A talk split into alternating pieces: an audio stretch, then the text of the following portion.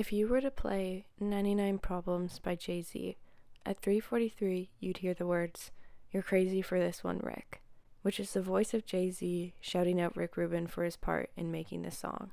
How Rick got him to this place? Well, we don't know yet. That's what today is going to be about. I felt it was time after quoting Rick Rubin almost every single episode that we get to see who he actually is and why I reference him constantly. Rick Rubin is one of the most highly regarded music producers of our generation. When I say he's worked with the wildest range of people, I mean it. He's worked with Wu Tang Clan to the Avett Brothers, from Santana to Adele. I have so much respect for him because creatively he has altered the way that I see art and work and human interaction. Seriously, if there was a sensei of music, in my opinion, it would be Rick Rubin. Rick has such a vast and impressive career that we're going to get into, but to me, the most impressive part about him isn't the list of critically acclaimed musicians he's worked with, or the podcasts he runs, or the book he published. It is that he exists in the music industry, one of the most media centered places, yet you only really know him if you look for him. And that's not to say he's hiding, he's quite public and has done numerous interviews, but it's just that, on top of being a genius, he's also humble. Even if he worked with the Chili Peppers for years, he doesn't feel the need to make sure everyone knows it.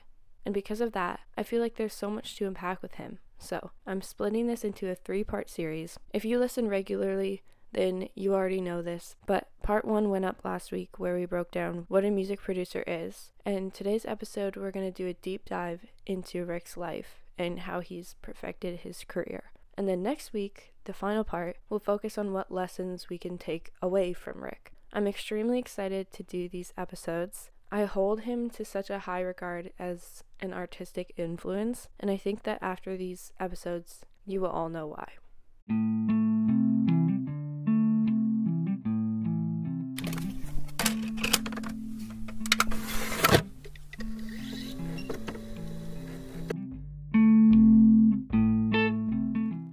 So, to start, one of the most shocking things about Rick is that even though he's credited on some incredibly influential music, the guy actually barely has any technical training.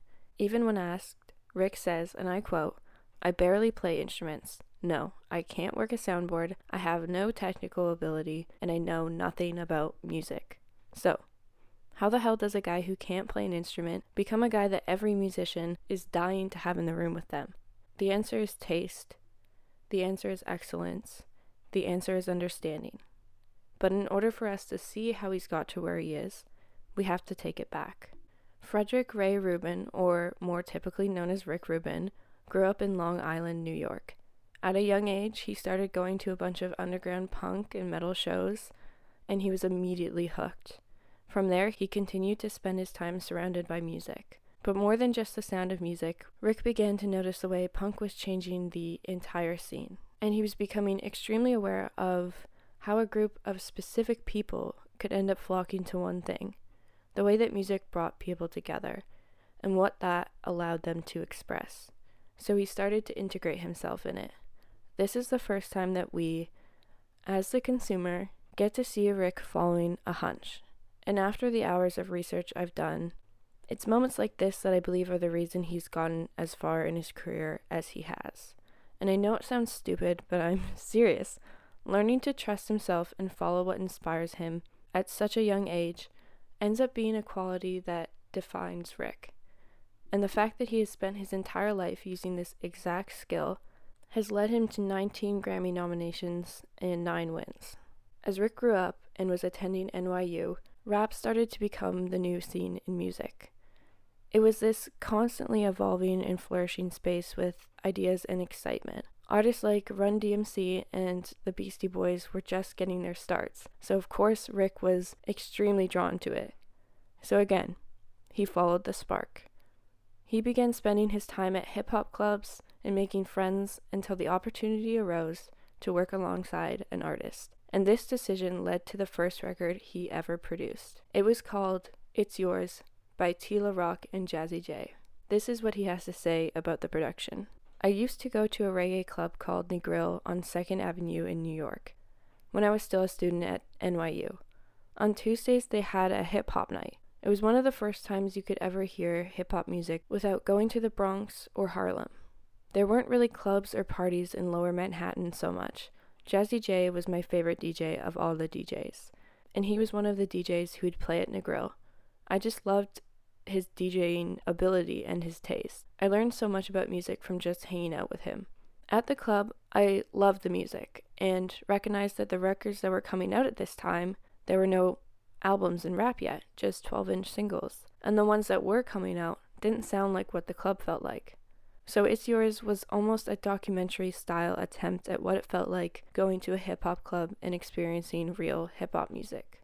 Following this, right from his university dorm, Rick founded his own label, Def Jam Records. Russell Simmons, an up and coming artist in the hip hop scene, heard about Rick's production on It's Yours and ended up joining Rick and Def Jam Records and the two of them would spend hours collecting demos and creating music together. However, after a few years, Rick ended up leaving Def Jam and moved to Los Angeles where he opened Def American Recordings and expanded into genres like rock and others. He produced a lot of musicians like Slayer, Red Hot Chili Peppers, Johnny Cash, Neil Diamond, and Tom Petty. But just years before he left, he worked on what I would say to be one of the most memorable and influential moments of his career and it was when he made hip hop mainstream and revived a dying rock band, all with one song. It was 1975 when Walk This Way by Aerosmith came out, but it was 1986 when Walk This Way by Run DMC came out. This release changed music forever. Though collaborating rock and rap had been something Rick had been dabbling with for a little bit, with songs like Rock Hard by the Beastie Boys and an AC/DC sample on LL Cool J's Rock the Bell. Even Run DMC themselves had already been working alongside Russell Simmons to try out some ideas, but it ended up being Walk This Way that sold the idea to the masses. The single peaked at number 4 on the charts and was the first rap song to ever crack top 10. This is what Rick has to say about how it was created. The rest of the Run DMC album, Raising Hell, had already been finished. I just had a feeling that there was something more that we could do that would help it. It was a funny time in rap music, in that the majority of people didn't understand what it was at all. People didn't think it was music. And I thought that if there was a reference point that could both feel honest as hip hop and be familiar outside of hip hop, it would help bridge the gap of explaining that this was actual music. I was just listening through my record collection and the fact that the breakbeat of Walk This Way was already a familiar staple in the live hip hop world just added to the message. We could take something that was familiar and not change it so much, just through the rapper's delivery, reframe the song. And unbelievably, it happened. It's amazing. Getting Steven Tyler and Joe Perry to participate was easy. It was a funny time for them. They had just reformed and put out their reunion record, Done with Mirrors, and it was a flop. So they were kind of at a low point, and it just worked out. Also, they have always loved urban music, so they were really excited to participate in real urban street music. I remember when we discussed the idea of having Aerosmith come in with the Run DMC guys, and they were really against it. They didn't want to say words that they didn't write. They thought they were kind of like country. It didn't relate to their mentality, and I remember Russell Simmons called them and said, Just do what Rick says. And I'm so glad that they listened to Rick. This song isn't necessarily in five of my playlists or one I reach for all the time, but you can't argue against the fact that it will be written into the history books about music. Sure, rap was inevitably going to hit mainstream music at some point because it's fantastic. But what a way to do it! To not only define a new era, but to do it collectively alongside the old era. It's honestly poetic. What followed this, like I said, was Rick's move to LA, where he spent time working with Jay Z and Kanye West. To this day, his discography continues to just stockpile, with musicians like The Strokes, The Dixie Chicks, Slayer, Slipknot, Lana Del Rey, and Eminem. So, last week we looked at what it takes to be a producer and how to be good at it. But now we're going to look at what specific things make Rick not only good but great at what he does and in my creative opinion, that is so wildly important and developed, I have broken it down into three categories listening, understanding, and trust. I know at face value, those sound like three very basic skills that I don't need to explain, but I actually do, because each of these are extremely overlooked and often misunderstood. Number one, the art of listening. I personally feel like listening might be the most misunderstood out of all three traits, and that's because there's a big difference between hearing and listening. When you're hearing something, say like the doorbell or the timer on the oven, it grabs your attention, but it doesn't hold it. You can simply answer the door or take the muffins out and move on. Whereas listening is more of an activity. You can choose whether to engage or not, but a good listener knows that a big part of a great conversation is the ability to listen. So, this is one of the skills I believe Rick has mastered as a producer. The fact that he takes active participation in every conversation, even when he's not speaking, is the reason he understands what the artist wants to create, and therefore what they need to do it. And that is essentially the perfect recipe. You can see this trait shine in Rick in every interview he does. His ability to answer each question or statement with a well thought out and insightful response baffles me every single time. As humans, I feel like we assume so much about each other. We take our own experiences and often relay them onto others, expecting them to fit our perception of the world. Like, take one of your friends who you're not the closest with. You might refrain from telling them something due to the fact that last time you talked about it, you guys didn't agree. But sometimes what we forget is that time usually comes with growth. Our views and opinions change very often. So instead of going into a conversation assuming that you know what someone's going to say or how they're going to feel, give them the opportunity to say it themselves. Or in Rick's words, living in discovery is at all times preferable to living through assumptions. The second part to listening is more connected to being a producer. And I think being great at this comes with time, and that's having good taste. It's listening to music enough that you know what to add or what to take out. And I'm going to be blunt here. I don't believe that developing taste has anything to do with our personal bias. I could sit here and list off my 10 favorite albums, and maybe 10% of you would agree. Because preference is subjective, but taste is slightly different. It's a deep understanding of all genres of music. What works sonically, what elicits emotion, what words tell the best story.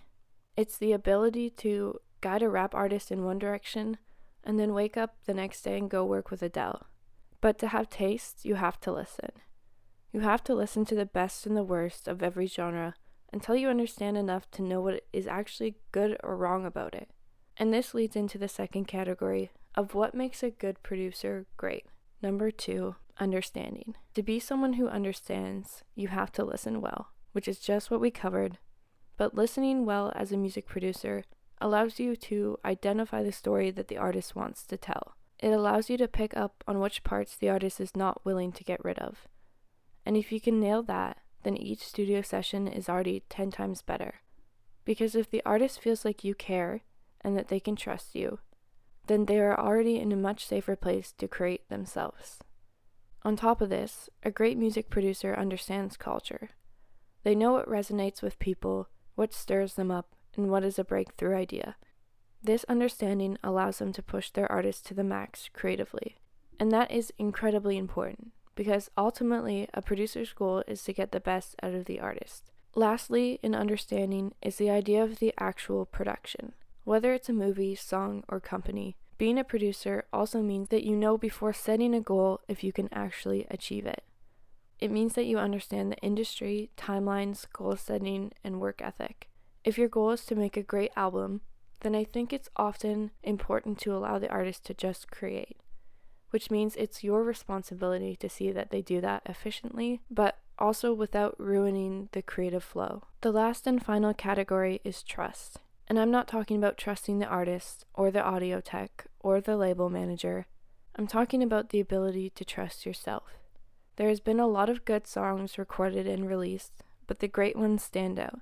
The complication is that a good song can be boiled down to a recipe good lyrics, well thought out bass line, addicting melody.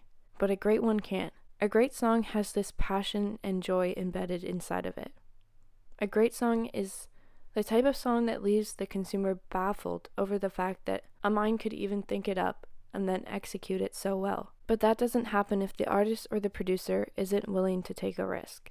My point goes back to the Henry Ford quote I used last week. If I had asked people what they wanted, they would have said faster horses. Greatness doesn't come from reproduction. Greatness in art comes from honesty and new ideas. So, a great music producer knows that to get there takes trial and error, and therefore experience. If we jump back to the story about Walk This Way, to use as an example, this is exactly what makes Rick great at his job. If he was just a good producer, he would have continued to make different songs with hip hop groups or rap artists until one broke through the top 10. And he would have told Aerosmith to keep working at it, and eventually something would click and they would have another successful record. But instead, he saw two problems and had an intuition that he could fix both in a bold way. If Rick didn't have the trust in his creative influence enough to take risks, he would not be anywhere near where he is today.